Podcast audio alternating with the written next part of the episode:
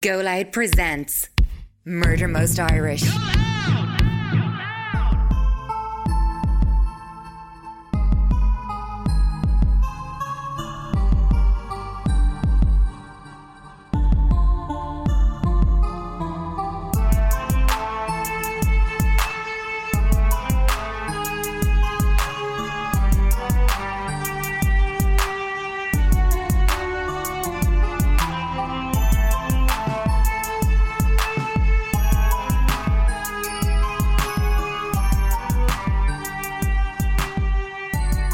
Here, you want to hear about the guards pulling me over in my car? Sarah got pulled over the guards. So, did you today? I was driving my car, and I rang you right because did I? ra- I leave You a rang me voice like note? directly afterwards.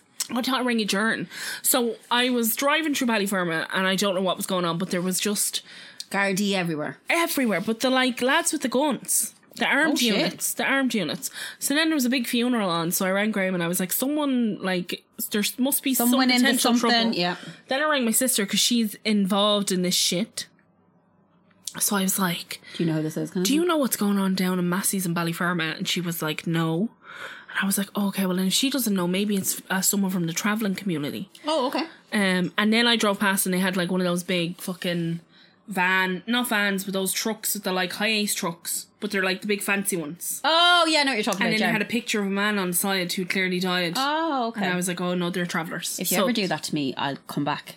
put a big picture in. Yeah, I'll come back and I'll haunt you. I think you have no. I'm going to put a pic- so many pictures of you up at the funeral. It's just gonna be you know you know um, pictures of you asleep. you know the anonymous uh when people have anonymous profiles and it's Yeah. just a black head. she will be missed. Um, so I was like, oh, it must be a feuding family within the Travelers. Oh, okay. So some shit's going down. So I rang my sister, and she was like, I was talking to her, and as I was talking to her, a Garda car behind me put on its squad lights. Did it go? Beep? I was like, whoa, whoa, whoa, whoa, whoa. And I was like, oh. And I was like, Michaela, I'm being pulled over. And she was like, what? And I was like, I'm being pulled over.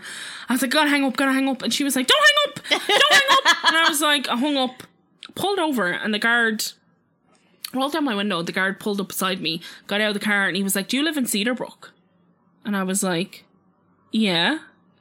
And he was like, yeah, we just want to, re- like, we think your car or a car very like yours was used in criminal activity um can you tell me like essentially he was like do you like you live in cedarbrook and i was like yeah and he was like it just happened last week and i was like all right and he was like is it only you that drives the car and i was like well no my husband drives my car Yeah. and then he was like and is your husband involved in criminal activity and he was kind of like laughing at me when he said it and i was like no, No. my husband works for the government like no and he was like all right we just wanted to rule you out have a good day i was like I also love how asking you two basic questions is ruining I was you like, out. how? I'm like, what?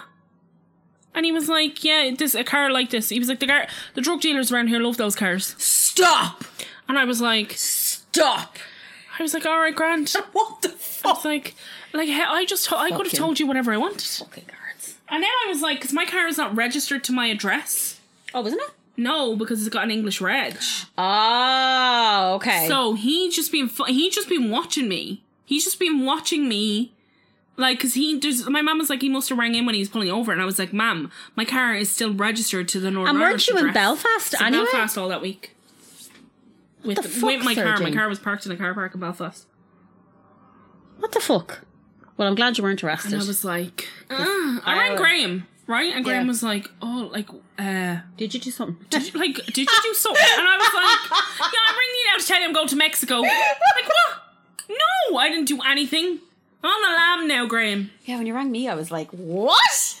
I rang everybody. I rang Graham. I rang Tiernan, and Tiernan was like, sell the car, sell, Sell it, it, sell, sell it, it." immediately. Um. Also, your car is that true that he said about your Mm-hmm. car? Yeah, because it's like an Audi A4 estate. It's like an S line. It's like a sports model. So people would. goes really fast. Uh, everybody, welcome to episode ninety three. Sarah is a drug dealer. My name is Sarah Jane, and I'm dealing drugs. Do you like drugs? Do you like uh, What what- kind of here, If you drugs? did deal drugs, what drugs would you deal? What would be your drug of choice that you would deal? Probably just weed. Oh, really? Yeah, I couldn't do any of the harder I do stuff, man. psychedelics. Would you? I think I'd make a cool psychedelic. Do you think if you were a drug dealer and someone came to you to your house and and and, and this is what I always makes me sad because I wonder do s- I'm drug dealers are human beings so obviously they have a moral compass and they have ethics but do you think if you, someone came to your house and they had like kids with you and they were buying drugs We're just selling drugs. Well, I think If you were a drug uh, dealer, you would, wouldn't you? Would yeah. I don't know. I'm sure there's drug dealers that have like a moral compass where they're like, no, That's enough. and they only deal in like certain. Yeah, yeah, yeah. But then there's that really sad case of that little boy in England. What one? Not a little boy in England who was murdered by his mother, and his his mum used to send him over to the drug dealer to pick up drugs, and the drug dealer gave evidence in court where he was like, "I did, I did give it to him, but I only gave it to him because I knew if I didn't, he was going to get like they were going to beat him up. They like would beat Oh. him up Ugh. if he sent the kid back to her house with no, That's awful. yeah, and he died a horrible death." Uh, welcome to the podcast. Sorry, I really bought the mood down there. No, it's fine because th- these things need to be talked about. This, is, this Uh, is real life. Like, But I do think that like there's certain drug dealers that like they don't and they like have a very specific code of ethics that like somehow makes them feel better about the fact that they're bringing in drugs that have been like trafficked, like because drugs are trafficked through people. That's how it happens. Like people who grow drugs are held and trafficked like they're by not they're not drug cut- cartels. they're not cutting cocaine in Disneyland. You're getting it from a fucking drug cartel. yeah, you're getting it from a drug cartel that's holding a family to ransom in Colombia. Like um for their farmland that they were probably growing something completely legitimate and legal on, but then were like, Like, look at the literally Kinahans. like cartels like literally like essentially bully people and intimidate people and like murder people on the basis that they won't use their land for what they want to Yeah. use it to and they use they they uh bully reputable business out in the area so like being like i only do weed all right cool it's still coming from the same coming source from somewhere, honey. like unless it's legalized by the government like in america and other places like that and then there's a whole other piece of like consumer reports that state that similar situations are happening just like the one i said within like mainstream probably uh legal entities Of course that grow there are. weed um so there is a whole everything thing is of like corrupt. There's not anything on this planet that is not a corrupt. Um, and I I was reading yesterday that the Pope has gone to Canada to apologize for the catholic church and their Catholic abuse Church and of what like they did in the uh, indigenous, people, Um, and, you know, obviously, I, I'm very cynical towards the Catholic Church, but I also feel like if the di- indigenous people of Canada feel like they need this apology, let them have the apology. Uh, and white people stop talking over it because I've seen tons of people, White people white talk people over being like, "There's what's the point of this? Sh- What's the point?" I'm like, because Indigenous people want an apology for the years and years and years of abuse that their people for or were sorry exposed to, and those horrific schools that their children were abused and also murdered. like what here's my thing about that like what the fuck is it to you if it makes someone else feel better like That's what they were what saying. fucking They were like, it's skin just- off your nose Yeah, is it they were like, just like, keep it's your just, fucking uh, mouth shut it makes someone feel better it makes them feel like they've been heard it makes them feel like they've been validated it makes Let them, them- feel like someone is is Listening to taking them. accountability Yeah. for what happened and not by no means is it any form of like great accountability but the leader of like that fucking religious Church movement is saying, being like "We're i'm sorry." really sorry Yeah. and this happened and i'm i'm going to say like if for Irish Republicans in the North, it was really important when fucking David Cameron got up in the House of Commons and was like, "Bloody Sunday shouldn't have happened." And you they guys played that in are- fucking didn't do anything, in like, pubs yeah. live, and people Just like was, um, and, and uh, there was no Protestants being like, "Well, like what? What does it matter?" point? What's it's just the like saw matter? like tons of white liberals on Shut up! Twitter being like, "Oh well, like what's the point of this? It's only you know uh, lip service. It doesn't mean anything." And I'm like, "Well, it doesn't mean anything to you, but it means something to the Them. indigenous people who have requested this. So shut the fuck up." and there's probably indigenous people. It doesn't mean anything to you, but it means something to It- somebody, and they've asked for it. Shut up. Yeah. Let people have their moment. I also want to say sorry about my thing about the drugs. I feel like it was super judgy. I have strong feelings about ju- drugs because I grew up in a house that was like full of them. That's the thing, and it's very easy for people on the woke side of things, which we are as well, to be like, "Oh, drugs are great," whatever. Um, but when you grow up in an in a in a household or in an area that is absolutely Ravaged. gutted by drugs, drug abuse, and drug dealers, it's very hard to be like, "They're great." So maybe just keep your opinions to yourself about it when you're speaking to somebody that has genuinely been in this situation and been affected But deeply also, by it. like, don't tell me you're super healthy and and all Oh, the rest. healthy, the gym bros, man. when you're like it and it When you're like s- I, and I've said it before and I'll say it again. I've said it on this podcast before. Fucking if you're one of these fucking crusaders who's like I give money to goal and I give money to concern and I really care, but at the weekend I'm doing like habi- I've a, I'm a habitual drug user. Yeah. All of that money you've given is now like null and void void. because you are paying direct money into people being fucking trafficked. Yep.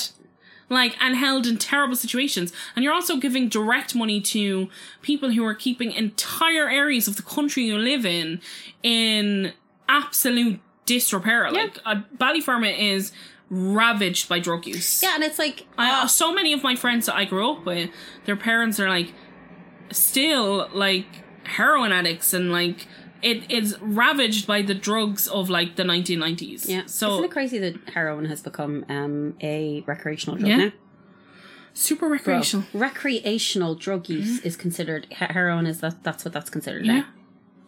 Heroin, which literally will ruin your entire life, Ruin your life. destroy you as a Mm-hmm. person, leave you destitute, dead, or not dead, but pri- pretty much dead. Yeah.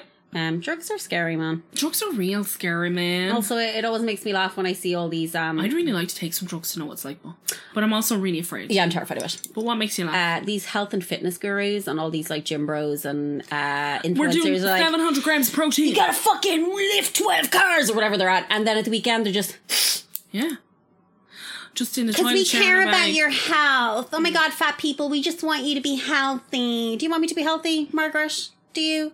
Or you just have a really bad, disordered eating problem and addiction to the gym and you're doing drugs every weekend to stay skinny. So, best of luck with everything. I was really triggered today because my mum told me I looked like I'd lost weight. Why were you triggered by that? because I haven't lost. I don't. I've lost weight, but it's not for any other reason other than like I'm just not eating and I haven't been feeling well and there's something wrong with my bowel. And she was like, "You just like you look like you've lost weight," and she said, and I was like, mm, "Yeah, I have." And she was like, "Yeah, like you're like well done," and I was like, Oh, leave me alone. and I was like, "I'm not trying to lose weight," and I was like, "I don't. I think it's like I don't think it's healthy." And she was like, "I was like, I just came from the doctor to have a colonoscopy." I was like, "I have done nothing to my diet to lose weight." Not going to. I know, I know. Uh, I had to go pick up my kid. I could not go to pick up my kid. Just bring her to the gate. Open the gate, take the kid, and get in the car. And I was like, "Ugh." and she was like, "You're doing so well. I don't. I can't. You're doing so well." I can't. Yeah, I've been reading. uh, Like I've been watching and reading and looking at a lot of stuff about not um thinness in any capacity, but like just uh, the nonsense surrounding thinness recently, and I'm just like, my god. I cannot begin to explain to women, especially when you stop caring what men think, how free you will be about your body. It is miraculous. Like when you stop, when your entire thought process isn't, I have to be skinny to get a boyfriend. I have to be skinny so men will want to fuck me. I have to be skinny so when I go out on a nights out, night out with my girls, some random dude will talk to me and I'll feel validated about myself. Yes. That is something that we have been taught. It's very difficult to unlearn it, but I swear to God, I have a lot of body issues that don't stem from men. They stem from myself and a lot of stuff that I had growing up. But I, when I tell you I could not give two continental fucks what men think about me, and it is the most fucking freeing thing in the entire world. If you can learn to do that, I swear your life will be exponentially better. Um, Yeah, I'm always very jealous of truly your will. ability to, like, because I, I found myself really just don't recently. Because care I know me about men. and you spoke about it. Yeah. So I found myself really recently being like, like, upset about how I look and upset about my body, and it's very unlike me. It is very and I unlike had to you. be like, where is this coming from? Yeah. And where it was coming from is that I was like listening to like younger men talking about what they find attractive constantly, and I was like, I don't, And f- and, I was like, I don't fit into that bracket. And no, none of us. And then I was like so annoyed at myself because I was like, course. why? Of course, do I, I get give it. a But of course you get- fuck? Here's the thing from the day you are born, you have been told by everybody in your life your mother, your father, your friends, your family, everybody around you your main goal in life is to get a man and get married. Mm. That is your main goal in life. Most women, like, it always makes me laugh. And I don't mean this disrespectfully, but when women are like, I get a, a BBL for myself, No, you don't. honey, you're not getting a BBL for yourself. Do you see your arse every day of the week? No, you are getting a BBL because you think that's what men find attractive. And that's, I'm not judging you because that is the way of the world. This is, our bodies are trends, our size is a trend, how we look is, is based on what people can sell there is nothing. It's just it's. I know, and it's such a hard thing because not caring what men think is impossible. Because especially for straight women, cis women, you've been told. Do you want to hear something that'll like make your eye twitch and make you really Yeah, like go on. angry? I love it. Um, someone I won't name who, but not recently, but recently enough, but I didn't say it to anybody because I was like, I don't know what to do with this information except pretend I didn't hear about it. Go on. They were like telling me that they found me attractive. Okay. And I was like, thanks. And then they were like, the next sentence is Oh, I know what it's gonna deeply, be. deeply wor No, I've had that sentence. So I've had that sentence before where someone was like, even for a big girl, there's something about you. That wasn't what was said. It's worse. They said, sometimes I think about you and I watch BBW porn. And I was like, what's BBW porn? Like, I don't know what that is. And then I was like, don't think about me when you're watching porn, please, and don't ever tell me that you do. That's not complimentary at all. And then I googled what BBW porn Yeah, was, did and you I know was what it like, was, no? why are you like fetishizing me? Because that's what you're doing. Because uh, because Sarah, because a woman over the si- the size of a 14, like 14, size 14, 16, uh, you are not a person, you're you're sexualized. Yeah, yeah. Your body is completely sexualized, it's fetishized. They can't see you as a person, they see you as something to fuck. Mm-hmm. That's unfortunately what happens. Um, I want to kill that person, tell me what it is later. um, but yeah, just, I think that that's, if anybody can work towards anything, and I know it's easy, well, it's not easy for me to say, because I am a cis straight woman. Like, it's not easy for me to say, and I had to unlearn that behavior, and I had to be like, yeah, lately, well, I've gotten had like to. in the past couple of weeks after you, me and you went out for Pride, and you said that thing to me. I was like, listen to And you you. were like, hey, you, have this pizza.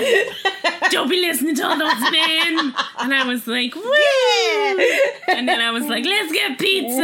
And you were like, let's get a slice. And I was like, let's get 22 Yeah, we slices. got 22 slices. Um, but, um, yeah, there are definitely just recently I've been like, like today actually when I was driving the car, I was singing that song by Doja Cat Woman. Woman. I was like, man, man, I really care about what men think about me. Mm. It's really hard to unlearn. It's fucking so hard to unlearn. Like I remember when I was younger, I would walk past a group of men, and my main thought process would be, "Oh, do they think I look fat and ugly? Oh, do they like?" That would be my thought process. Now I walk past a group of men, and it's literally like you know when you turn off a t- or TV, it goes, "Ee," "That's all it is." It's nothing. I don't think about them when I'm when I used to introduce myself to men, or when a man would be introduced to me, I would be obsessed with what they were thinking about me. I'd be like, oh, does he think I'm like fat and ugly? What does he think about me? That would immediately like honestly, that's how my brain process would be. And I'm just like, yeah, nice to meet you. Yeah. I I say this with every fiber of my being. I do not give a fuck what men think about Yeah. me. And like, if you can get to that point in your life, I swear it is fucking freeing, man. Because a lot of what women do and a lot of what we, we do to ourselves, a lot of the things that we put on ourselves, a lot of the shit that we do to our bodies and our faces, unfortunately, as much as you want to consider convince yourself this is girl bossing, gatekeeping and gaslighting, um, it's not. It's you've been conditioned to believe that this is what men want. Yeah. And you know, it, there has this brand of feminism has popped up now where it's very much like if you criticize the beauty industry, if you criticize the cosmetic industry, if you say maybe 16 year olds shouldn't be getting Botox, maybe women all don't need to look the same and they don't need all this crap on their face. Maybe there shouldn't be plastic surgeons on TikTok telling 16 and 17 year olds what's wrong with them. You're called anti feminist. But what that is, is that these industries are owned by men.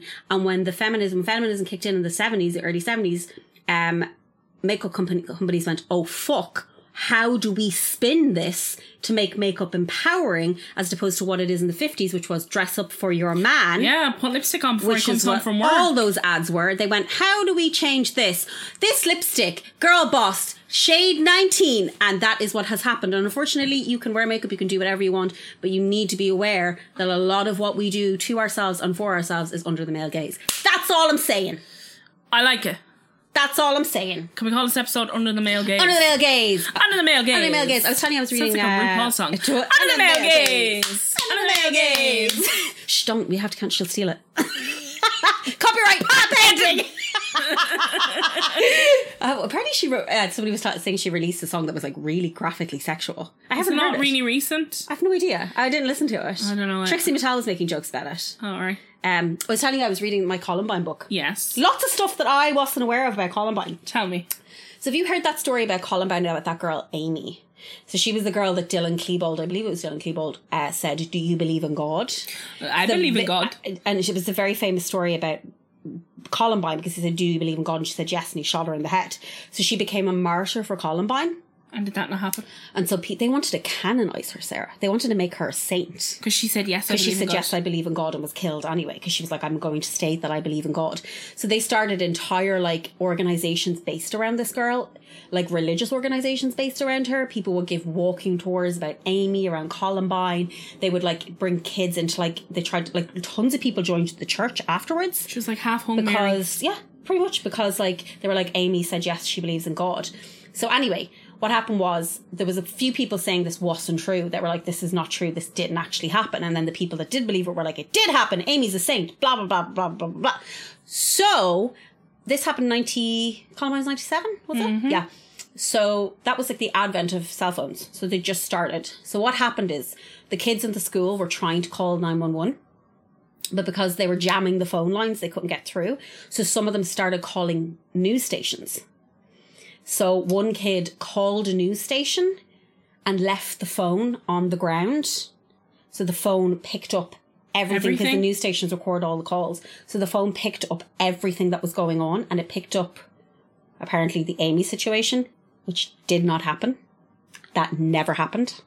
What had happened was there was a girl who had been shot like seven times and she was like laying on the ground and he stood over her and he was like do you believe in god and she was like well yeah because my family believe in god he didn't shoot her he didn't kill her he just walked away from her so none of that happened it was just some But she'd girl- already been shot. she'd already been shot but she lived but they created they fabricated this entire story around a girl who had martyred herself for jesus out of a fucking school shooting and it was all lies and I was listening to that podcast that I was telling you about, You're Wrong About. Yes. Well, Matthew Hobbs, a fantastic podcast.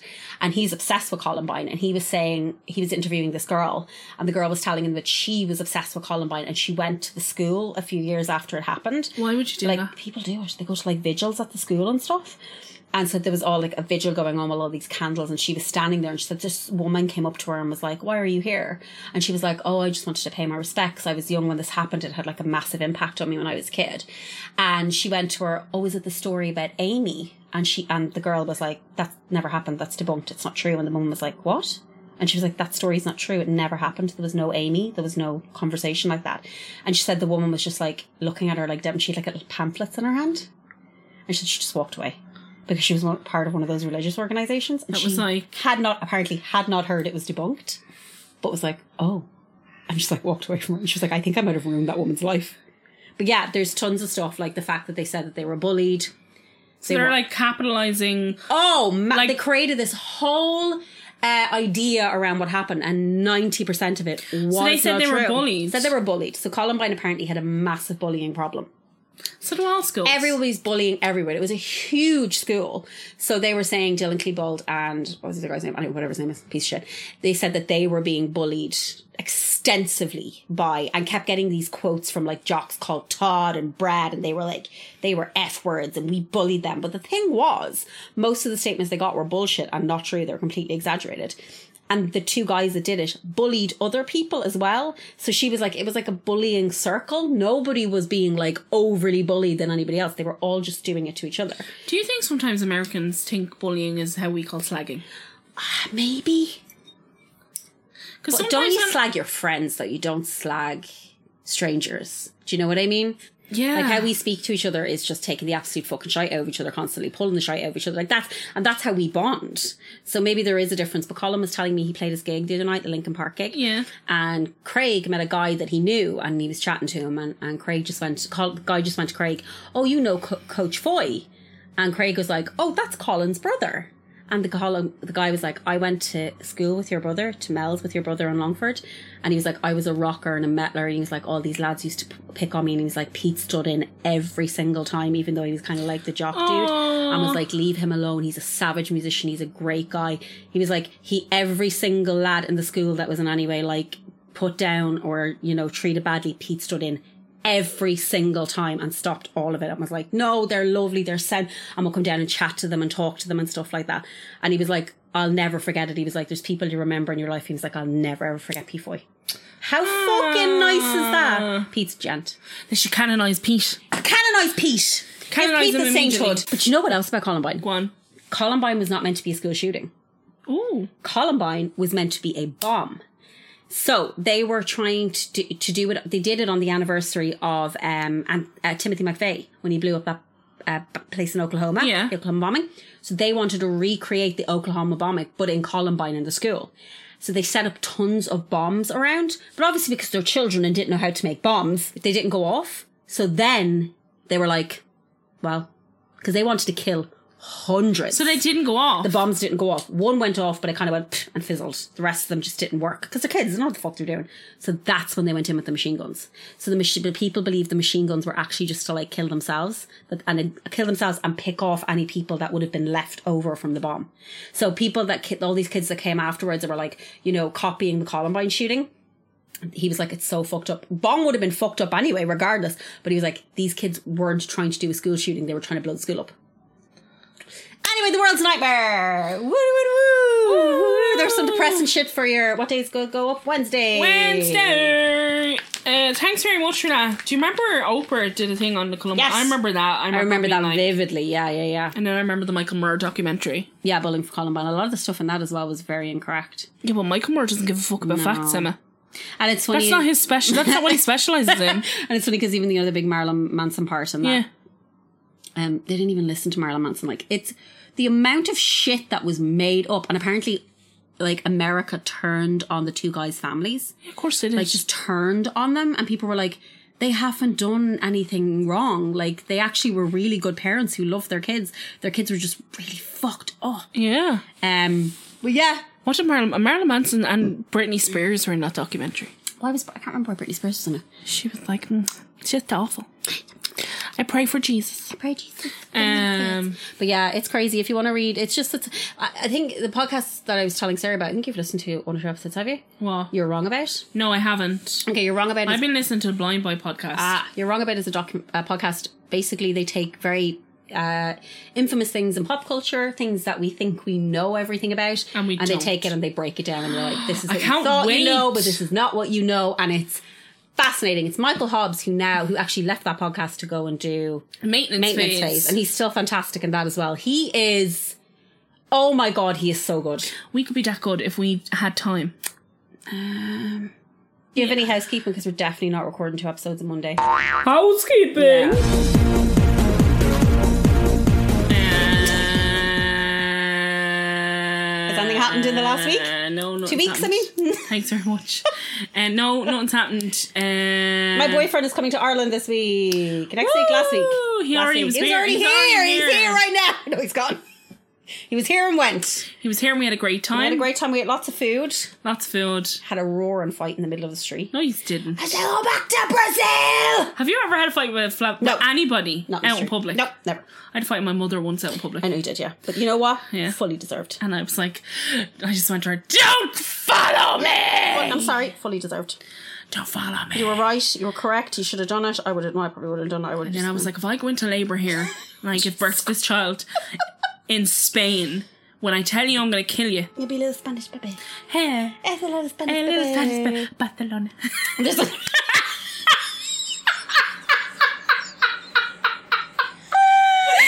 it's okay. No one from Spain listens to this. It's okay. Barcelona. I went on my gap year to Barcelona. Like Anyway, being have you got a sexy. story to tell? I have a story to tell, lads. Let me tell you, I have a story to tell. Hey, Colin, tell us about the Patreon. Sure thing, Lily Pops. Hey there, MMI fans. It's me, Colin, and do I have news for you? It's all going down over at www.patreon.com forward slash murder most Irish, where we've totally revamped our Patreon offering for you mega fans.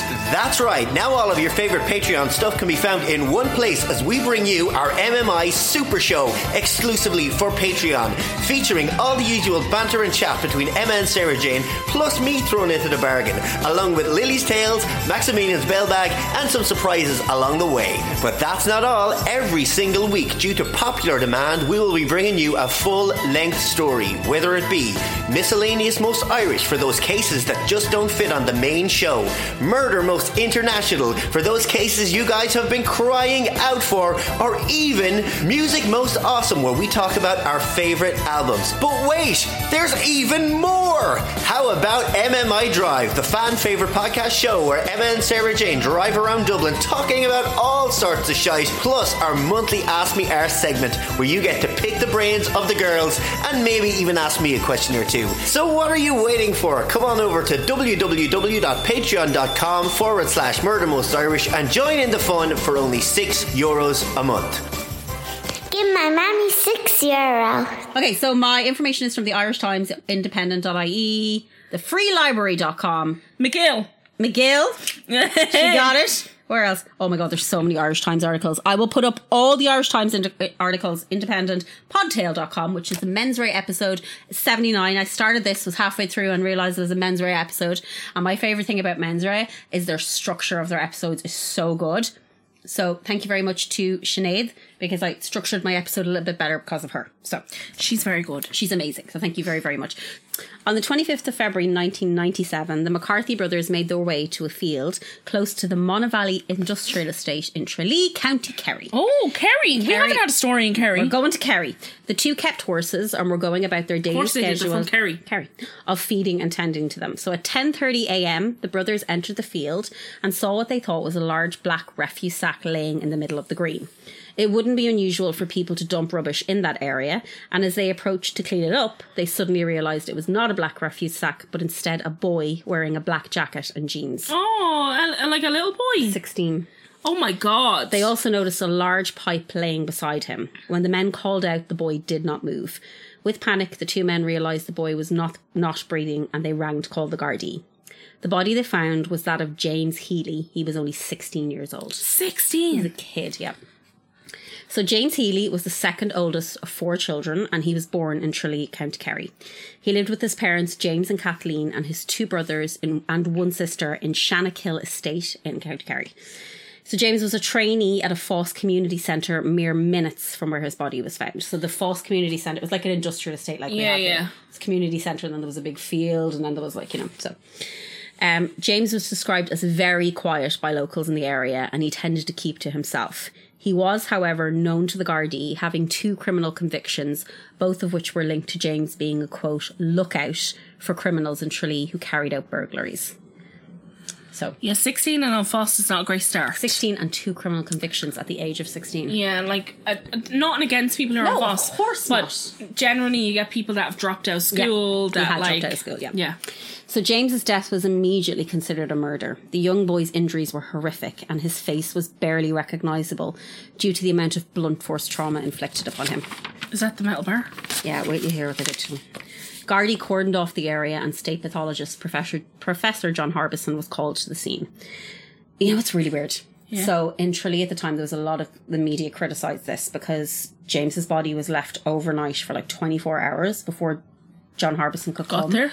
because they had um, a pathologist in Tralee, but she had retired a year earlier, so they didn't have anybody that could come. So they were waiting for him for Oh, 24 you know, hours that's really common. but the media were going crazy because they were like, this boy's body was lying out for 24 hours. But we've had stories like this Yeah. before where the guards had to stand over the The body. for guards 24 stand over hours. the Yeah. body for 24 hours.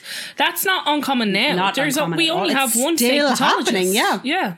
So as news of the Mm. body that was found spread throughout the town, families panicked and tried to figure out who it may be as the guardie still had not identified the body due to the damage inflicted. Oh, here. So That poor family. Yeah, so Kathleen Healy is James's mother became very quote very concerned when she heard the news as James still had not returned on the night he told her he would. So he went out partying on a Friday night. This was on Sunday. Was meant to come home, hadn't come home. So James not returning home was not unusual, but Kathleen said she knew that something was wrong. Also, what the fuck is a sixteen-year-old doing? Out on still Like, on a it's Sunday insane. and being like, that's Yeah. normal. She said, quote, I was very concerned because James hadn't been home. I just put on my coat and went down the road. So upon approaching the Gardaí at the scene, she told them, quote, I explained about my son being missing and I was very conso- concerned that there had been a body found. So she was basically putting two and two together. The Gardaí told her that they had not identified the body. Kathleen walked home as her son lay dead in the field. Oh, God. So she had gone down and been like, I think that might be my son. And they were like, we don't know who it is. and she just went home. Oh, Jesus. Fucking horrible. So the Gardaí did, I uh, sorry, I did eventually identify the body as 16 year old James Healy and began an immediate murder investigation. they carried out door to door questioning as well as speaking to some of the criminals in the local area known to the Gardaí. They believe that James's murder may be linked to some of the people James had been a lookout for. So they were trying to be like, maybe he fucked up, maybe he ratted, something happened. So on the 26th of February, a post-mortem was carried out in James in Tralee General Hospital by John Harbison. Thir- this is really graphic. Just, if you don't want to hear anything gory, please skip. So this is from the Irish Times. 13 of James's teeth had been knocked out. Oh, my God. Pieces of his jaw were dislodged and laying on the ground beside him. Jesus. And he had over 20 head injuries. This is three and a half of Mr. Healy teeth, Mr. Healy's teeth were later found lodged in his windpipe and lungs, so he swallowed his own teeth. Professor Harbison said he believed the teeth were inhaled, causing suffocation. Cause of death was a result of suffocation, head injuries, and shock, so he choked to death on his own teeth. what on earth? That's how he died, 16 years How old. can you be this violent towards any living fucking thing? insane. So James was buried on Saturday the first. Like I, I know when I'm reading it, I'm like, I've been angry before, but you know when you that's like, beyond. Like I think, I think a person like that, I think their brain just I shuts d- off. like if I hit Graham and it, like I'm messing, and I'm Yeah. like, jeez, I'm like, you hurt me. I You're d- like, I oh d- yeah, yeah, yeah, yeah. No, I usually I'm like, stop being a bitch. No, but, like, but like, it it's is that, thing, of if like, you- oh my god, like I Yeah. just, and it would be an immediate like, Like, and to beat someone so bad that they choke to death on their own it's like teeth. that other girl. Remember you covered? yeah, she choked on her own. yeah, on her own blood and teeth. James was buried on Saturday, the first of March, in St Brendan's Church in Tralee. A large crowd gra- gathered to pay their respects as James's classmates performed a guard of honour from Foss, the guys from Foss. So in his homily, Father Dan Kniff, we have done another story where this priest had to give a eulogy for a dead person, and I'm going to find it because I can't remember right now, but I'll put it in the show notes. But this is not his first murder that he's had to Oh, okay. you know, said that James's death had served to remind people of, quote, the horrific and tragic loss of life that had taken place. He said, the presence of such a large congregation speaks eloquently of the abhorrence people felt regarding criminal activities. James's death was something that would never be forgotten and was a stark reminder of the sacredness of human life and the deep appreciation that people should have for it, end quote. So James's death was the fourth violent murder to occur in Tralee within a year. There's Four people, three other people murdered, and the Gardaí were quick to dismiss any allegations of James's murder being linked to drug activities. So they were like immediately, they were like, "This kid has nothing to do with drugs. He's not dealing drugs. This has nothing to do with drugs." Because people were immediately like, "Eh, "It's drugs." Um, their initial line of investigation led to, led towards what they believed to be a row between rival teenagers in Tralee. This They were sounds wrong. way more violent. They were wrong. The Gardaí asked for anyone who had seen James or was meant to meet up with him on the Friday to come forward, expressing that any information given will be met with the utmost confidentiality. So they were like, it doesn't matter what you were doing in the field. We don't care what you were doing. Come forward and talk to us. We're not going to interrogate you about what you were doing. What if I murdered somebody in the field? Oh. Well, people will go there and have sex. So they were like, anybody who's Ah. In the field? In the field, yeah, of course. this is regular. Yeah. Like they knew people would go to the field. The and have Gardaí were sex. like, if there's any um, canoodling couples, was the term he used. So on the 22nd of March, James Healy's family received word of a potential suspect for their son's murder. Michael, yeah, this man's nickname is Michael John the Bobs O'Brien. John the Bobs, That is that man's nickname. John the Bobs O'Brien. Yeah. As he was known in the area, was arrested for the murder of James Healy. Michael, who was 25 at the time, lived beside the gallows field where James was found, so like right beside it. He was charged, remanded in custody, and denied bail. O'Brien was denied bail for over a year, Oh, and he remained in jail, with Gardaí stating that he was dangerous and people in the area were afraid of him. Some had come forward to tell the Gardaí that threats had been placed on their lives if they were to speak about O'Brien, and that not being released from jail would be safer for everyone involved. So usually a judge would not agree with this. Yeah. But in this instance, he did, and they left him in jail. Because then people were like, "He's go. If you let him out, he's going to kill me." Yeah. So O'Brien also had twenty previous convictions from burglary to assault to grievous bodily harm. oh God. He also had a conviction of assault that was carried out with a pole that O'Brien had fashioned himself. So he made this pole. He got a pole and he put like nails in it. Oh, for fuck's sake! and like barbed wire. Like went all fucking Mad Max and created this pole and was like, oh yeah. So when they heard that, they were like, oh. oh, So on the 9th, 9th of November 1988, O'Brien's tri- 1998, O'Brien's trial began, presided by Justice Dermot Kinlan. So, I just want to say, you know, when you hear stories about um, crazy people getting up and ruining their own trial, Yeah. yeah, Did John the Bobs. do John this? the Bobs, shut the fuck up, John the Bobs, John Bob's name suited him. John the Bobs. John the What the Bobs. fuck does John the Bobs mean? But like that's the same where I'm from. Like there used to be a man that lived beside me and everybody called him the chicken. And I was like, why'd you call him the chicken? And nobody knew. there was no reason for it. Just He fucked a chicken. or he did fuck a chicken at some point in his life. So oh and there was another one they called the We had a child. fella in, in Ballyer called Rasher. Rasher. You've told me that before. And Oh, yeah. I, I don't know why we call him Rasher. It's just stuck The guy called Mimo. because of the ambulance thing. Yeah. Sorry, don't mean to Like- laugh. Uh, Mimo. Froggy. Froggy. he looks Froggy like is on- frog. Spud is always used in Longford. Fishy. People love Spud. Is a, a guy called Fishy that I know. Fishy. He look kind of looks like fish. I love a bit fish now. Yeah. Um, so the jury were told that Michael did know James, so they did actually know t- each other, and the two had drunk cider together around the time. Now, bear in mind, Michael O'Brien is 25 and, this kid James is is 16. 16.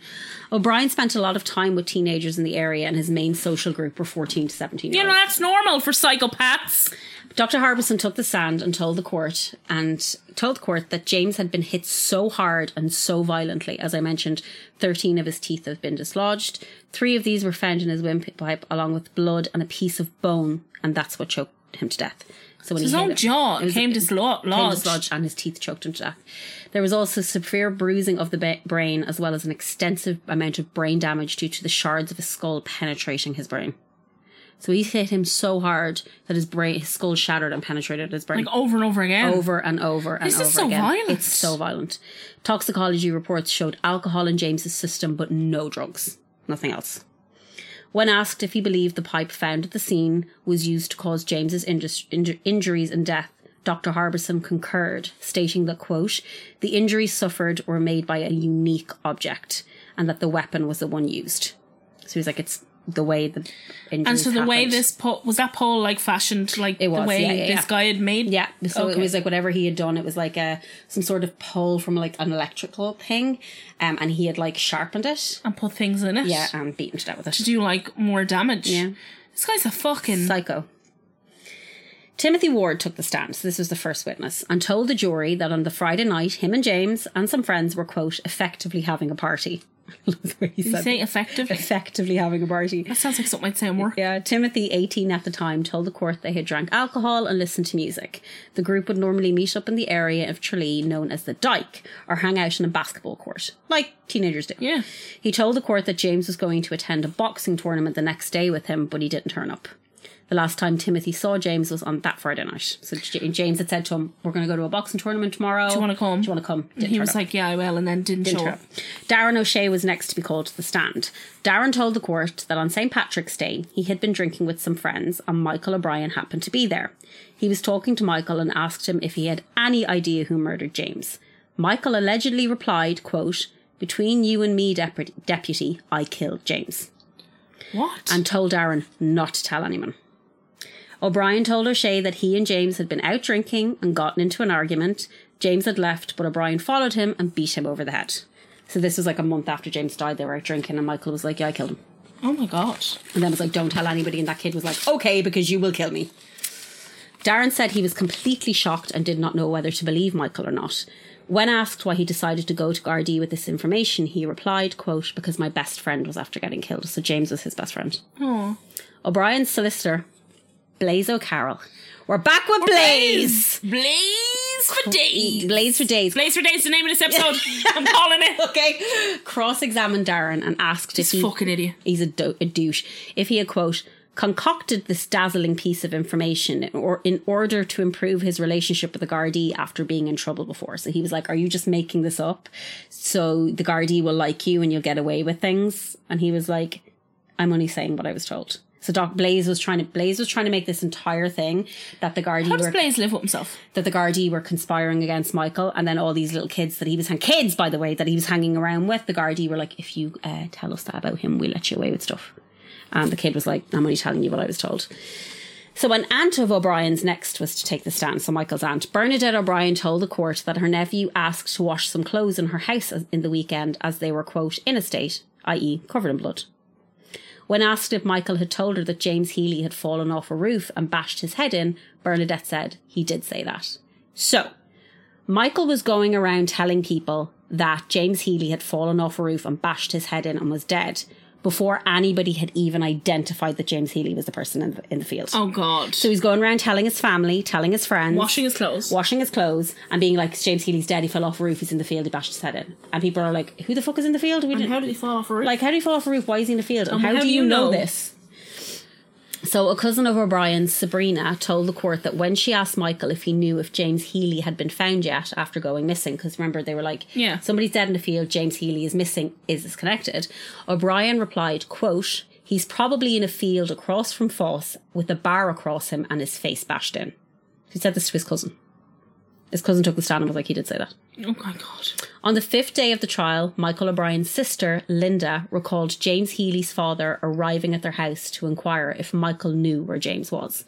Mr. Healy was told no, but after he left, Michael said to Linda that James was in a field with a bar over him with his head bashed in. Linda told the court that at the time she believed Michael was being sarcastic and making a joke. Brilliant. So Larry's joke. Larry's joke, Hilarious. Linda. So James O'Dowd was called to the stand and he told court that he had seen James Healy and O'Brien together on the night in question. Although he had given statements to the Gardaí that he had actually seen James with someone else and not with O'Brien, he told the court that his final statement to the Gardaí was true. So he gave three statements. Okay. The first one being like, I didn't see him. The second one being, I saw him with somebody else. And then the third one being, I saw him with Michael. Okay. That he he was 100% sure O'Brien and Healy were together. And why did he give so many statements? When cross examined by Blaze as to why so many untrue statements, O'Dowd said, quote, I know the reputation of Mr. O'Brien. I've seen the damage he's done to other people, and I didn't want to be involved. Blaze O'Carroll called O'Dowd a liar and a quote, untrustworthy witness. Brilliant. Michael O'Brien's father was then called to the stand. He told the court that his son may have said that James Healy had fallen off a roof and was lying in a field with his head bashed in. Mr. O'Brien claimed that his son would regularly make up stories. Quote, he was always speculating in the things he said. He imagines a lot of things and you wouldn't believe them.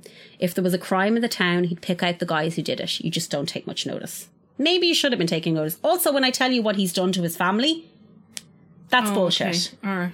Michael's mother took the stand and denied she ever told the Gardaí that her son said James could be found in a field with his head bashed in. Oh, okay. She gave a statement She to was the like, Gardaí. this never happened. they read it back to her. She signed it, and then when she went to court, she was like, "I didn't say any of that."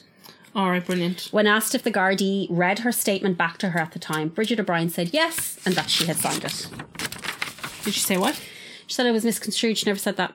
Oh, okay. Bridget then agreed. Sorry, Bridget agreed that she had asked Michael if he killed James, and he told her no. She also said her son was, quote, not like my other son at all. He's got a psychiatric problem. He's a bit slow. Brilliant. Bridget.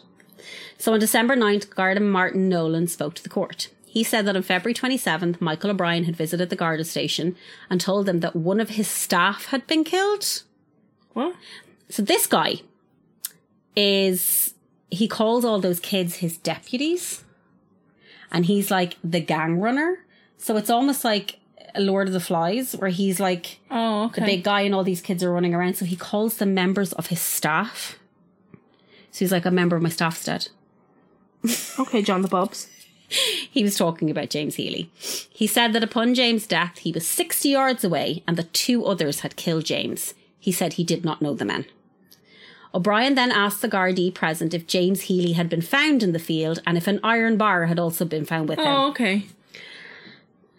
This guy's a dumbass. So he kept going to the guards, guards and then wondered why he got arrested. So Amanda O'Brien, another cousin of Michael's, told the court that she had had a conversation with Paddy Coffey and he believed that he, Michael, and another man were getting the blame for James's death. Miss O'Brien asked him who the other man was and he said he had gone on the run. But it didn't now- say who it was. So now it wasn't just Michael. They believed that it was Michael, this guy Paddy Coffey, and another mystery man who went on the run. Oh, okay. Amanda said she was so scared of coffee, especially after he allegedly told her that James, quote, wouldn't have got beaten if he'd done what he's told. You don't know the full story. So now his some of his family are being like, yeah, he said this, and other members of his family are making this a lot worse for him because they're making shit up. Yeah. So when Paddy Coffey was cross-examined by the court, sorry, he told court that James Healy had stolen five pounds from his sister, and that is what his, his remarks were about. He stole five pounds, so he, beat, he got beaten. Oh, okay. No, he was beaten to death with a pole. Yeah. She agreed he did say those things, but denied he agreed he did say those things, but denied any other statements Amanda made about him. So he's like, I did say, yeah, he just got it beaten, but it's only because he stole money off my sister. So they're all lying. They're all lying. All of them. And it's not helping this cu- guy's case in Oh. No. any capacity. His friends and cousins and everything are lying about him. Also, how many family members does this person have? So wait list. This is Sergeant John Murray told the court that he came upon Michael O'Brien in the early hours of the morning, weeks after James Healy's death. So he's just walking around the village. Michael told him he hadn't slept for 24 hours and he did look exhausted. He told Murray, he quote, They all think I killed that young fella. A few people have said it to me. The guards will question me, but I will be ready for them. People think Paddy Coffey was with me. I know who killed him. It was a. They blanked out the name. He had gloves. Where are they? So he was obviously insane. He's obviously insane. yeah. Eric Healy, a local man, told the court that he had spoken to Michael O'Brien on the day of James's body was, had been discovered, and O'Brien told him it was James up in the field with his head smashed in. So he was going around to people in the town, Telling them who. it telling was. them who it was when the guards hadn't even told anybody Mm, yeah. who it was, and how he had died and what was wrong with him. Mary Clark, a psychiatrist from Tralee who had assessed Michael, told the court she believed Michael O'Brien was not suffering from a mental illness. She had first spoken to Michael in 1988 after he assaulted someone and then self-harmed, self-harmed in his jail cell. Now, when they say self-harmed, he tried to kill himself. He slit his own throat. Oh, Okay. So, It's all slit his, true. slit his own throat, yeah. Miss Clark said O'Brien was highly organised and very self aware, which he was. He had all these little groups of kids running around doing his beck and call for him. Yeah. He was able to lead gangs, organi- organise burglaries, and collect his social welfare every week. She diagnosed him with antisocial personality disorder. Please bear in mind, this is in 1998 and a lot of shit has changed in the men. 1988. 1998. She met him in 1988. Oh, okay. But this happened in 1997, 1998. So just bear in mind a lot of this we have moved on from mental health stigma and stuff, and people have changed their mind about things. Mm. So just I'm only quoting what they said. So um, da, da, da, she diagnosed him with antisocial personality disorder. She said it is a disorder where an individual causes harm to himself or others, shows no remorse, does not learn from experience, and wants their needs met there and then. The man I O'Brien. have that. this man O'Brien was not easy to assess in that he says he lies to the doctors for the crack.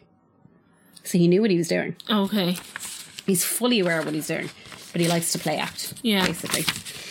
She did say that O'Brien was, quote, within the range of normal intelligence, but had low to average intelligence. So he wasn't unaware. He wasn't slow. no, He at just all. wasn't he just educated. wasn't educated. That's all it was. And he chose not to be. Yeah. Clark also outli- outlined some of the behaviors in his home. So remember, his dad was like, "Oh, he just makes things up. He's harmless." Yeah. He had broken windows, broken up the house, as well as telling his parents he was going to decapitate them. So why are his parents lying for him? Like at one point, he came to their house with a chainsaw and cut their front door down. Sorry? Yeah, and they're like, "I just make stuff up." No, your your son should be in jail. Yeah. It should be an Or mental getting help. institution. Detar- Detective Sergeant Brennan told the court that Michael O'Brien, he kept going to the Garda station and handing them notes, Oh, okay. in which he wrote that he had seen two men beating H- James Healy to death. So he Okay. kept giving them little notes. He said, quote, I saw James Healy being beaten. I was passing the main road by Foss when I heard something, maybe a fight or something. I'll draw a map for you, which he did. Oh, okay. Brilliant. I couldn't see that well from the main road, so I cycled towards the boatyard. I heard a lot of shouting and roaring. I had a fair idea it was James Healy being beaten. I said to myself, I better get out of here or I'll get the same death. I didn't think James was dead, you see. That's why I said nothing. But then he was going around telling, Telling everyone. everybody he's dead. like falling off a roof. O'Brien had in the the- middle of a field. Yeah, with his head bashed in. O'Brien had then given them a few different statements a few days later, saying that he had given James, quote, a few good belts with the bar. So Oh, initially okay. he was like, I didn't do it. I know who did do it. And then he was like, I did it. I, but I didn't mean to kill him. I just gave him a few belts with a bar. He said he had done this because James was using drugs in the forms of form of pills. But he had no drugs in Yeah. his toxicology Michael said report. he did not mind James smoking hash, but quote, using tablets and all, they fuck up the brain. So he was like white knighting. Oh, He's like, okay. I beat him over the head with a pole to stop him doing pills. Okay. Also, why is that your business? It's a legitimate form of help. He also told the Gardaí that James was associating with drug barons. Quote, He had no drugs in his toxicology not a single report. drug in his not a single drug in his body. Quote, I gave him a few belts with the bar and left it on the body in the field where you found him. I know I killed him, but I only wanted to teach him a lesson. So he's back and forth, back and forth, back and forth. the court was shown an eight page letter O'Brien had sent to the Gardaí after he was arrested. He said that everything he told the Gardaí was lies, that he had done nothing wrong, and he had nothing to fear. Oh, okay. So on January 18th, Michael O'Brien took the stand. He- They let him take the stand. Let him take- Blaze let him take Blaze the was like, stand. "Take the stand. Fucking He told, Blaze. he told the jury that he'd gone to the Garda station, but the Garda had told them that two other men had killed James Healy. Oh, okay. Quote, the guards told me these two men must have killed James. And so that's what's in the, what's in there isn't correct. I wasn't even there. The guards told me it was the boys that killed James Healy and I would be a star witness. Brilliant. I just went to the barracks to clarify matters that they committed the murder. They committed the crime. They should be in the courtroom, not me. I never seen them coming out of that field. That's what the guards wanted me to say. I was downtown that night till the early hours. Even though he wasn't, I know he doesn't have an alibi. Oh, okay. And all the lads that were with him were like, he left He left. he left. Eh. He also stated that he did not read back the statement the Gardaí had given to him, given him. So you know, you write out the statement And then they give it back yeah. to you. Yeah, no, I had to do that for the. Yeah. Uh, and they call. Yeah. They read it They back. out read to it you. back and you have to sign it. Yeah. When, and uh, when he had signed it, uh, the Gardaí had forced him to say certain things. O'Brien told the go- court that the Gardaí were, quote, misleading them. He said that the Gardaí were conspiring to frame him. He said that everyone who spoke against him was lying and that there, he was nowhere near the field that night. He also told the court that he'd been carrying out his own detective work Brilliant. and had a list of 10 people that he believed could have murdered Amazing. James. This man is something else. Michael also told the solicitor for the state, Mr. John Edwards, that they had crossed swords before because he'd been in trouble loads of times. And that Edwards had come out second best on that occasion and will come out second best on this occasion too. Brilliant. Said that to the fucking state lawyer. An arrogant Dickhead. psychopath. His parting words were, quote, I will be king of this country when this is over and I am free. so Blaze, uh, on his closing statement, Blaze. uh, compared Michael to the Birmingham Six. Sorry. Compared him to the Birmingham Six. You told me the story was boring. I thought it was an upwork. I don't know. I thought it was boring. Uh, The Birmingham Six. He said that they believed the same conspiracy that was used, the same type of conspiracy that was used against the Birmingham Six was being used against his client. I know, I know. Blaze is, Blaze is something else. Blaze is up there going, So you're saying this because you want the guards to like you? And they were like, No, we're shitting ourselves. Yeah. like we're terrified. I mean, I don't know. I He definitely did it. Like, I don't have a doubt in my mind that he did it. But obviously, you know, the guards aren't the fucking most reliable people on the planet either. Like, I'm sure they did like there was a part where apparently the guards got on the stand and they said when they showed when they were interviewing him they showed him the poll that was used that he kind of flinched back and he was really upset about it and then he said that the guardie put the poll into his face and were like you did this I believe that Yeah. yeah. I believe that happened No, I'm not gonna lie. If I was a guard, I'd do that. don't ever be a guard no I know, but I know I'm not the right person to be a That's guard. the thing. I think being su- su- super hyper aware of the fact that you shouldn't do a certain job is really, especially one like this, is really important. I'm emotionally motivated. yeah, yeah, yeah. Like you I'd be know, like, fucking fess up, you stupid You bollocks. did it! We know you did it! Turn that camera off! like, spray painting the camera. so on the 29th of July, sorry, nope, on the 29th of January, the ju- the jury returned their verdict. and They- said guilty. they found Michael O'Brien guilty of the murder of James Healy.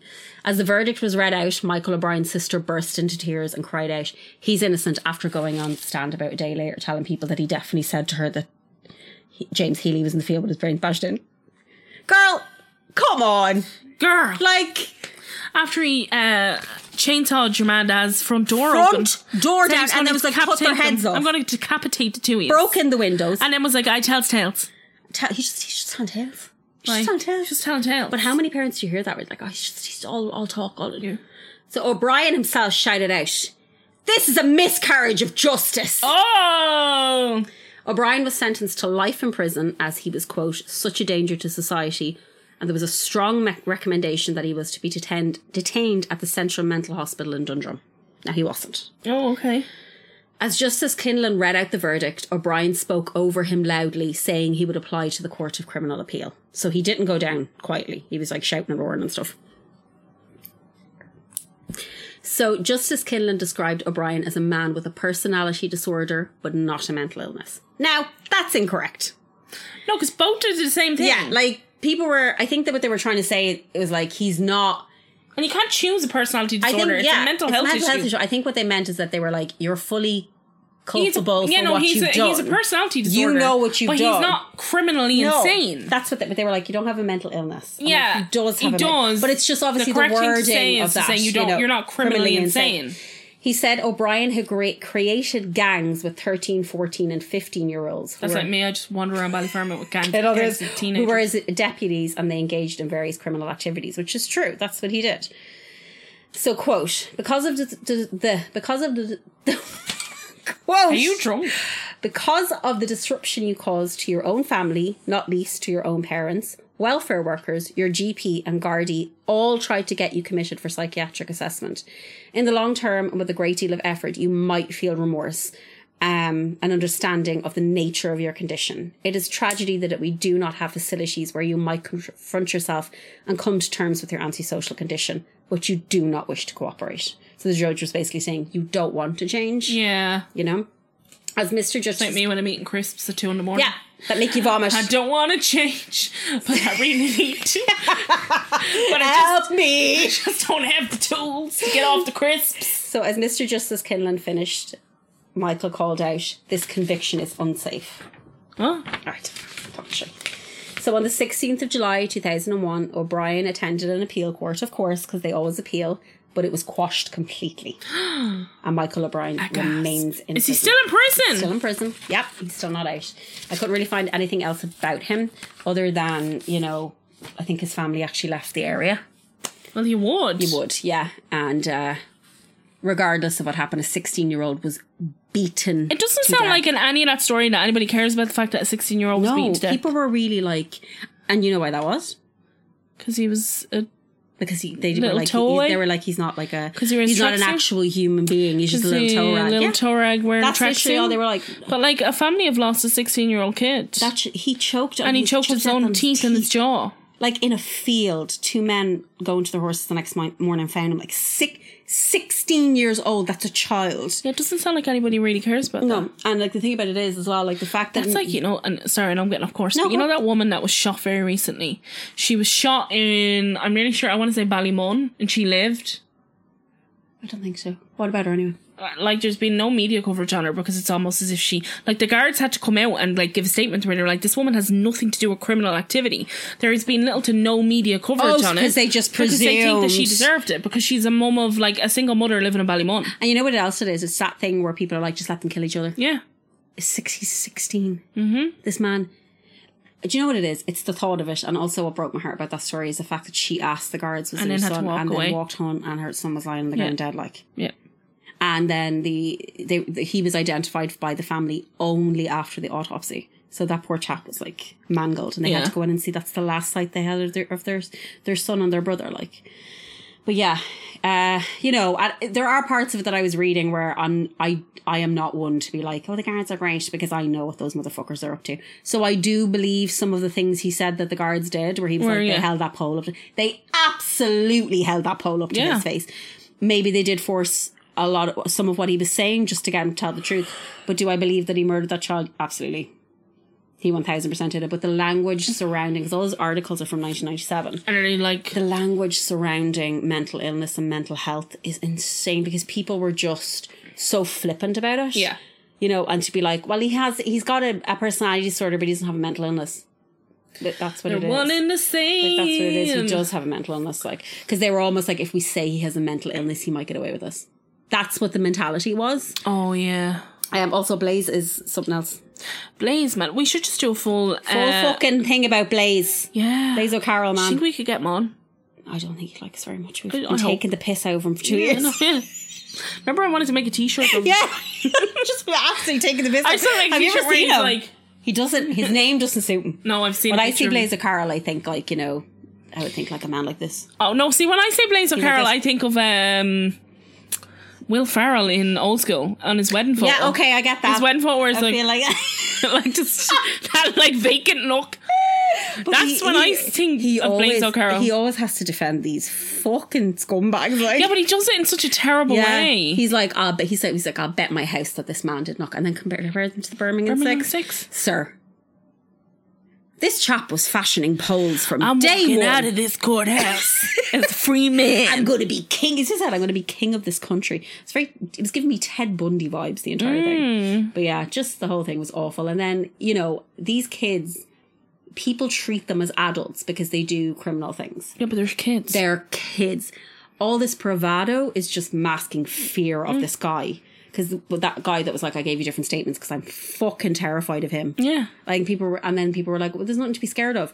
He's cutting down his parents' front door with a chainsaw, Chainsaw. and then saying he's going to decapitate them. Also, he murdered a 16 he year old boy. Uh, murdered a si- and you, and they all know he did it. Yeah, and he, he beat him so badly that he's unrecognizable Yeah. and he choked on his own teeth. and you know it's that thing as well where they say a You can hear people choking, by the way. It's you horrific. can hear people Yeah, he choking on stood their own over blood. And watched him die, like definitely. But you know the way they always say serial killers will return to the scene of the crime, Yeah. or serial killers will they get like involved with the police, one on one what he was doing. Mm-hmm. yeah, notes to the bar. notes to the barracks being like, hey, uh, and then being like, the Guardie told me I was going The fact that Blaise O'Carroll said, get up there now and say the Guardie said I was going to be a star Witness. But I also feel like he had trained Michael what to say, and then Michael was like, you know what? I'm just going to tell that lawyer that we've crossed paths before and he didn't win and he's not going to win this time either. And I am king of the country. King of the country. I'm sure Blaise is like, For fuck's sake. there goes my career. Blaise, like, oh, I've done Blaze, Jesus Christ.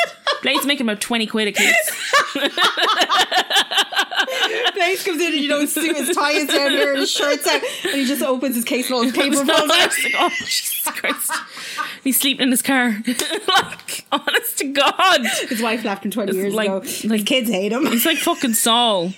Like, oh, God. Anyway, this is a horrific story of the death of a 16 year old child that should not have happened. Not have And also happened. should have been treated with a lot more care and respect. respect Mm. because they were just like, bye bye. away with you. Away with you because it's because he was deemed as like you know, and I'm sure people whose houses were burgled were probably like fuck him, but at the same time, you have to look at the fact that that is a 16 year old kid. That could have been your 16 year old kid that that fucking psychopath started. And also, they gave because people were like, but why did he beat him over the head with a bar? So the main reason that people think, oh, sorry, I should have put this in. People think that this happened is because he and James, he said to James, we're going to burgle a shop. And James was like, I'm not doing it. And walked away from him. And he followed him. Oh. So he was like, he was very much like, you do what I say. I am the boss of this. Okay. And then James walked away and he followed him into the field and killed him. and killed him. Which doesn't sound outlandish to me because this guy is clearly completely unhinged. No, Oh, sure. My brother was told that he had to, um, he had to sorry. help in the burglary of a pub I remember you telling me because he that, owed yeah. money to a drug dealer. That's what they do. isn't and it? he said, "I can't do that." And uh, the drug dealar came to our house with a gun. Sarah, that's fucking terrible. Yeah, and I would like have came into my shit came into my my, pants. parents' sitting room with a gun and was like, "If he if he doesn't do this, I'm going to kill him. This is his death." And my parents were like. Well, we'll get the money. So my parents got the money and paid off his debt. But like that is that that's how these people That's what- act. and they and they latch on to children Yeah, my brother was a kid. because they want these kids my, in these my brother areas to started be like, move drugs when he was like 13, Yeah, 14. because it's like it's that thing where you know it's like oh I'm a big I'm a big lad and I'm a big chap. They're not. they're they're kids. fucking children. Like. the- And they especially, the, the- obviously, that area in Tralee is not a wealthy area. No. so the people that they're targeting are these kids in underprivileged areas who are like, "I don't have anything, so maybe and I'm if I never get- going to have anything. I'm never going to anything, so I and might I as well never just do amount with to this. anything yeah. because the media has said that I'm just I'm another trash, scumbag I'm in a- in a, garbage. tracksuit. Um, And then that's what and they turn I'm to on a that. FOSS course that like really isn't going to give me any form of life skill No. where I can go anywhere. Um, and I'm only on this FOSS course so I can get to Dole. Yeah. And so then when somebody comes along and is like, hey, do you want to make some extra money?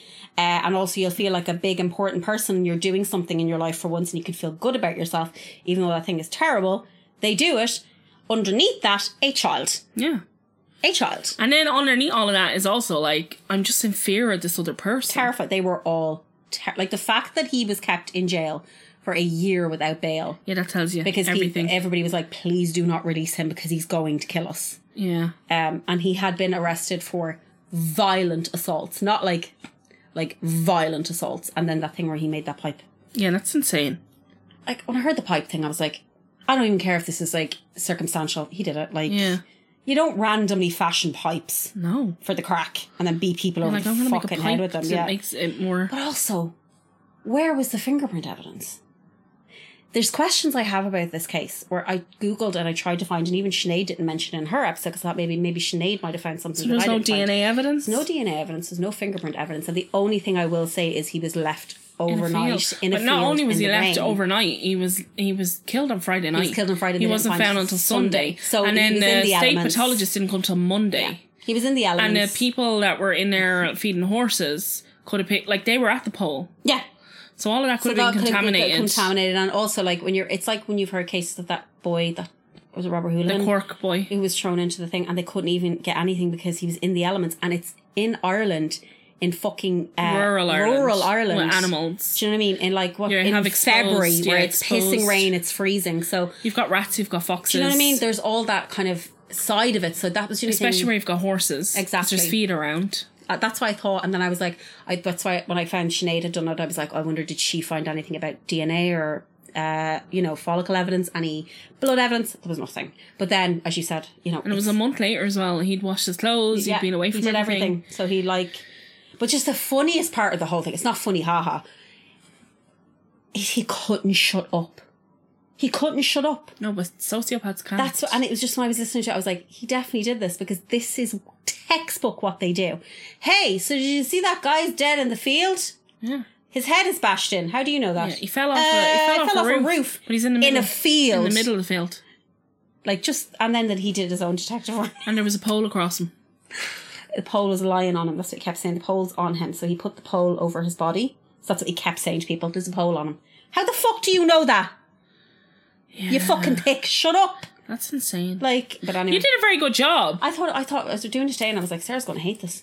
no. No, I don't know why I thought that. It was, it was, it's a work, it's a it's a worthwhile horrible story, story. and I'm just, you know what else is? We've talked about this before, and you've said to me because I didn't grow up in an area like this, so I wasn't around a lot of like drug culture and violent culture. That wasn't a thing that where I grew up. It's a tiny village, there's none of that shit. Mm-hmm. So when you talk to me about it, it's enlightened me a lot more to the circumstances that these children find themselves in and why they turn to these things, Yeah. as opposed to me going the little shits. You kind of have to step back and go, okay, yeah, they are little shits, but why are they little shits? Yeah, no, you do. know what I And, mean? like- and they are like that's the other thing is you can't remove the fact from the fact that they are little shits. Yeah. And you can't remove the fact that his mother was like, it would be uncom it wouldn't be uncommon for him not to come home. As Yeah. a sixteen year old 16 years I'd old. be out like dragging Lily in. Yeah, Be like, exactly. but like, get in the fucking house. that I'll nail the door Yeah, shut. yeah. Um. So there is that, but like at the same thing, when I I grew up in that, and I come from a home where like my parents.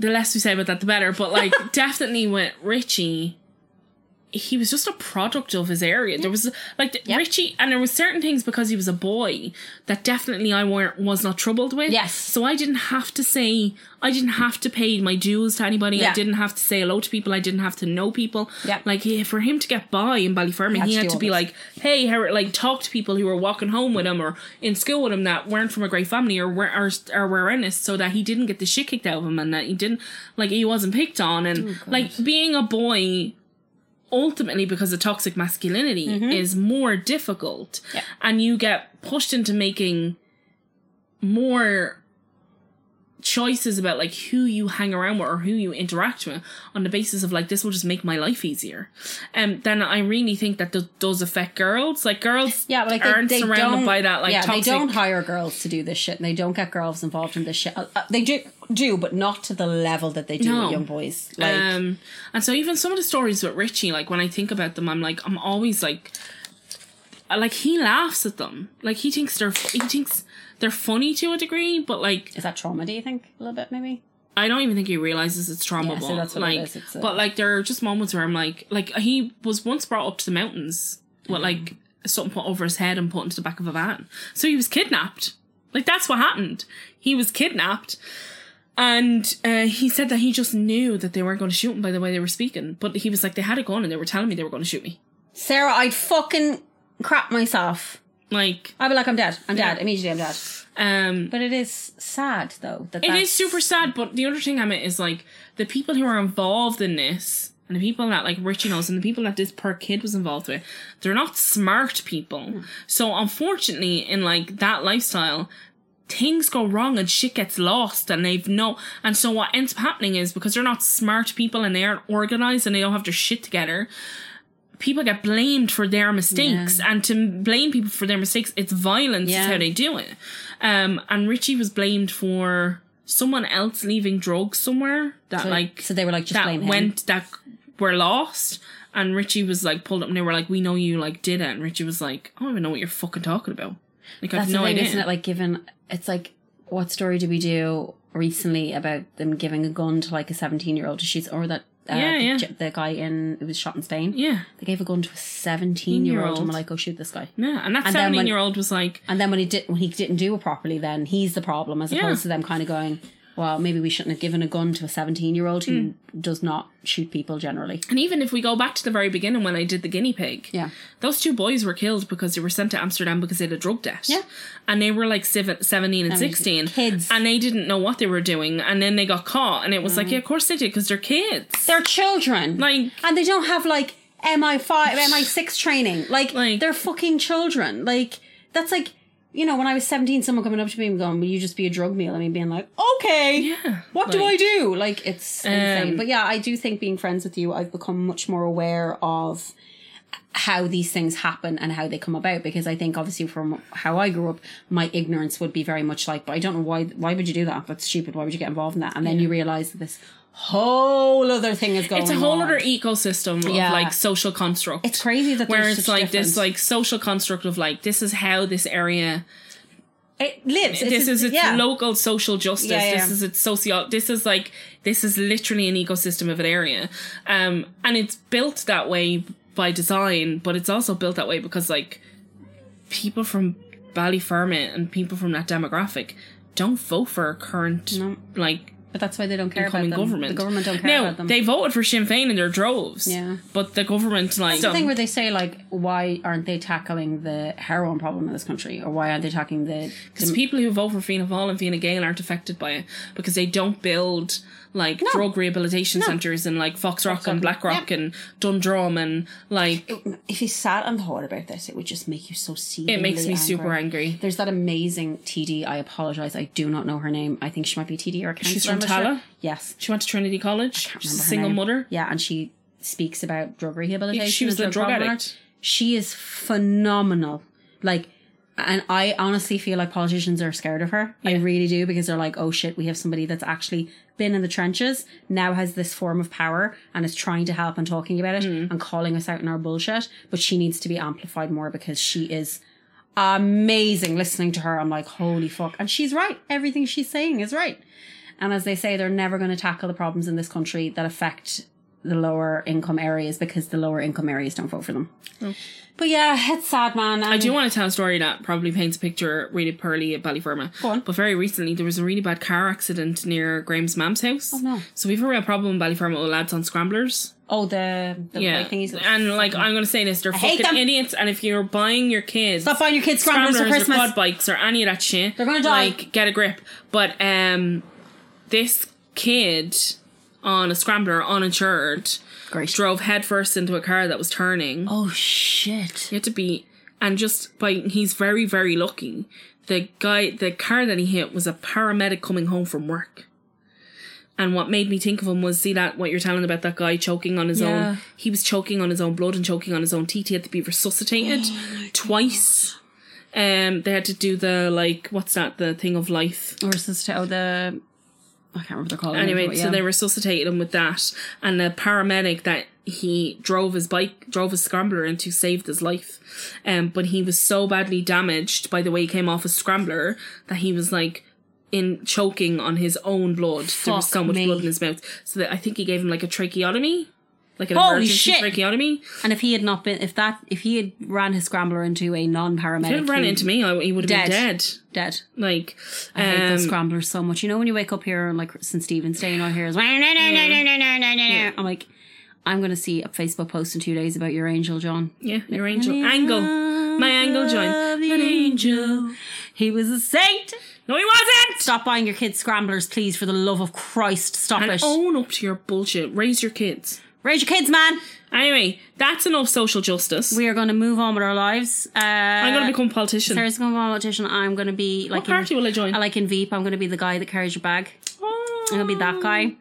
Uh, Free abortions for everybody. Everybody get an abortion. Um, That's all I have. I don't have anything else. Sorry for this bummer of an episode. I'm always doing child deaths, although I, I just am always doing child deaths. I will move on from the child deaths next time. Do the Peru too. I'll do the Peru too. Oh, fuck! I forgot about that. I told you to I do know it. you did. Now that you said it, now I Oh, was your like, brain. I don't- It's not like so you. many things are wrong with me. You're pregnant. Uh, no. Happy Christmas. Pick Goodbye. me some up before you go, will you? yeah, sure. Hold on, do one of those jump in the air. I can't Slow-mo. jump in here. what the fuck do you think you're talking to? You have to put me up on a ladder first. okay, everybody, have a lovely week. Enjoy yourselves. Be good. Uh, happy Christmas. Happy Christmas and goodbye. Sexy crime, sexy crime, sexy Irish crime, crime, sexy crime, sexy Irish crime, crime. Sexy crime. Hey, hey. Hey, hey, hey, hey. Sexy crime. Hey, hey. Hey, hey. Hey, hey, hey. Men are so underhanded with all your bigotry. If you even look my way, I'll chop off your Mickey. Sexy crime, sexy crime, crime, sexy crime, sexy Irish crime, sexy crime, sexy Irish crime, sexy crime. Better most Irish, better most Irish, better most Irish. 84 colours. Better most Irish, better most Irish, better most Irish. 84